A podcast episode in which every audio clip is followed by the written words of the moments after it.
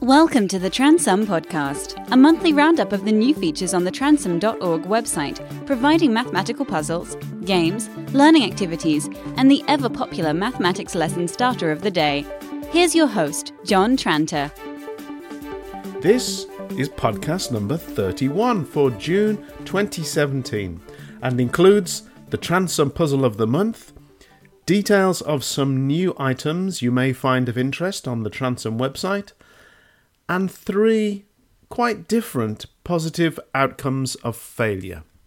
So let's begin with this month's puzzle, something to think about as the podcast plays on, and the answer will be at the end of the podcast. The puzzle is about the Numblove family.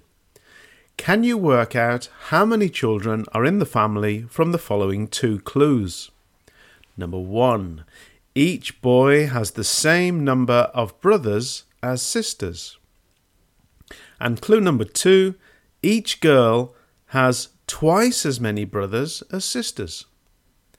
So there you go, something to think about, answer at the end. And while you are thinking about that, here are the details of some of the more significant new additions to the Transum website during this last month.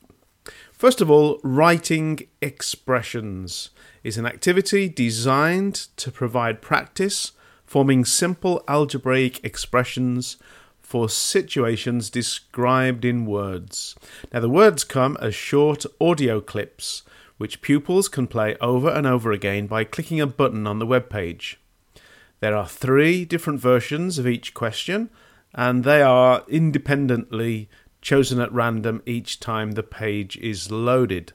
So if two pupils are working side by side on computers doing this activity, they will be getting different expressions to write. Okay, second one is the area of a trapezium, which is exactly what it says in the title. Level 1 requires sort of standard finding the areas of trapezia by using the standard formula, and Level 2 requires the application of the trapezium area formula in different, unusual ways. There are some nice problem-solving opportunities here. The third item to have been added this last month is called Venn Totals, and this completes the Transum collection of sets activities. It's a multi-level exercise in which you read or enter the total number of elements in regions of 2 and 3 set Venn diagrams. Many other activities on the website have been updated during this last month, with better interfaces or more detailed answers. And talking of answers, I need a bit of help here finding the solution to the Tantrum Puzzle Level 5, as I'm stumped. A screenshot of the solution, if you can do it, would be very much appreciated. So go to Transum and do a search for Tantrum, the Tantrum Puzzle, and click on the Puzzle tab and go to Level 5. Now, the links to all of the things that I'm talking about in this podcast can be found in transum.org/newsletter. You are listening to the Transum podcast. You can find Transum Mathematics at www.transum.org. The book I'm reading at the moment is called Black Box Thinking: Why Most People Never Learn from Their Mistakes, But Some Do. The author, Matthew Syed, argues that the most important determinant of success in any field is an acknowledgement of failure and a willingness to engage with it. This theme resonated with me as a teacher of mathematics and made me think of ways we could better use learners' failures or mistakes to help them improve. So one example mentioned in the book was about the analysis of a large data set. Does that sound familiar? It was the story of mathematician Abraham Wald and was presented with the following question. You don't want your planes to get shot down by enemy fighters, so you armour them. But armour makes the planes heavier. The heavier the planes are, the less manoeuvrable and use more fuel. Armouring the planes too much is a problem. Armouring the planes too little is a problem. Somewhere in between, there's an optimum. Wald and his team had to figure out where that optimum is. The military came to Wald with some data they thought might be useful. When American planes come back from engagements over Europe, they were covered in bullet holes. But the damage wasn't uniformly distributed across the aircraft. There were more bullet holes in the fuselage and not so many in the engines. Here was an opportunity for efficiency. You can get the same protection with less armour if you concentrate the armour on the places with the greatest need, where the planes are getting the most hits. That would seem to make sense. But Wald thought differently. He reasoned that it doesn't matter where the bullet holes are, it's where the bullet holes aren't that matters. His insight was simply to ask, where are the holes missing? Or where are the missing holes? The ones that would have been all over the engine casing. If the damage had been spread equally all over the plane, Wald was pretty sure he knew the reason why. The missing bullet holes were on the missing planes. The reason planes were coming back with fewer hits to the engine is that planes that got hit in the engine weren't coming back. Wald's interpretation of the data was a little out of the box. Thinking and a lot of common sense provided the solution that the engineers could put into practice. What a wonderful large dataset story. Now, if only I could get hold of the bullet hole coordinates and create a data analysis activity for the Transum website. Well, anyway.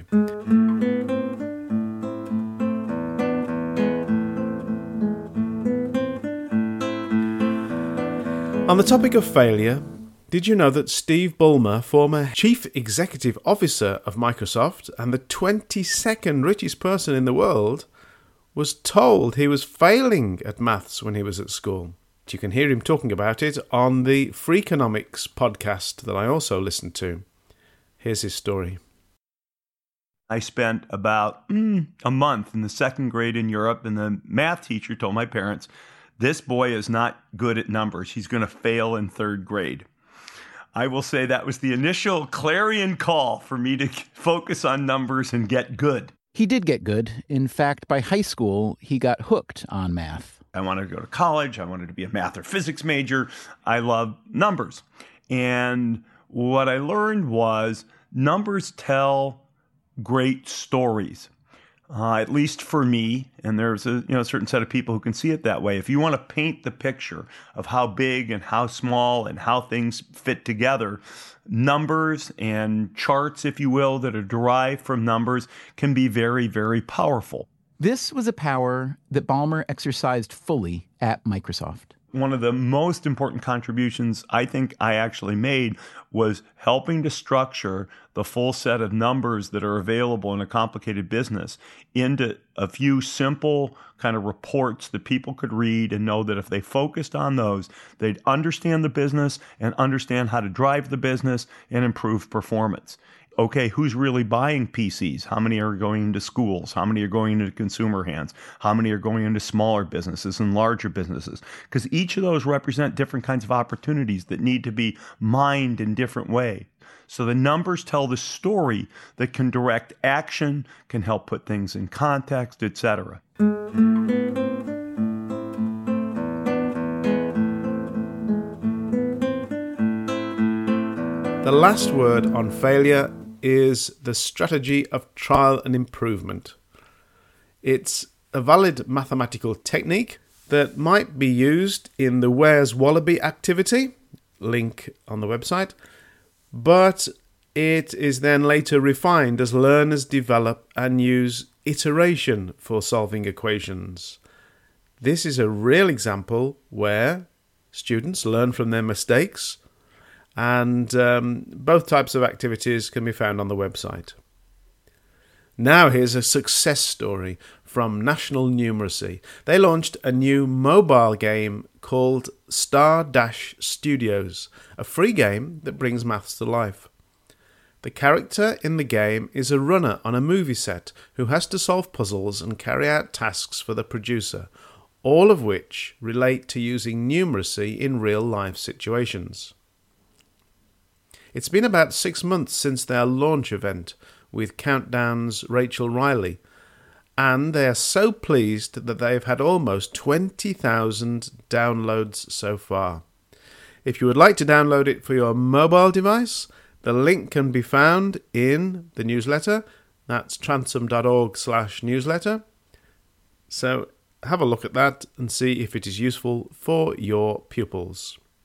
Finally, here is the answer to this month's puzzle. So remember, each of the boys in the family has the same number of brothers and sisters, and each girl in the family has twice as many brothers and sisters. So with my maths experience, the first thing you do is assign a letter to the unknown. So I started off by saying, let the number of girls in the family be n. The number of boys then must be n plus 1 to satisfy clue number 1. Clue number 2 produces the following equation. n plus 1 equals 2 lots of n minus 1. So you can solve this simple linear equation and find that n is 3. So there are 3 girls, 4 boys, a total of 7 children in the Numblove family. Did you get it? That's all for this month. Bye. Thank you for downloading and listening to the Transum podcast. You can find the website at www.transum.org, where you're welcome to use all of the activities absolutely free, or jump in with both feet and become a Transum subscriber.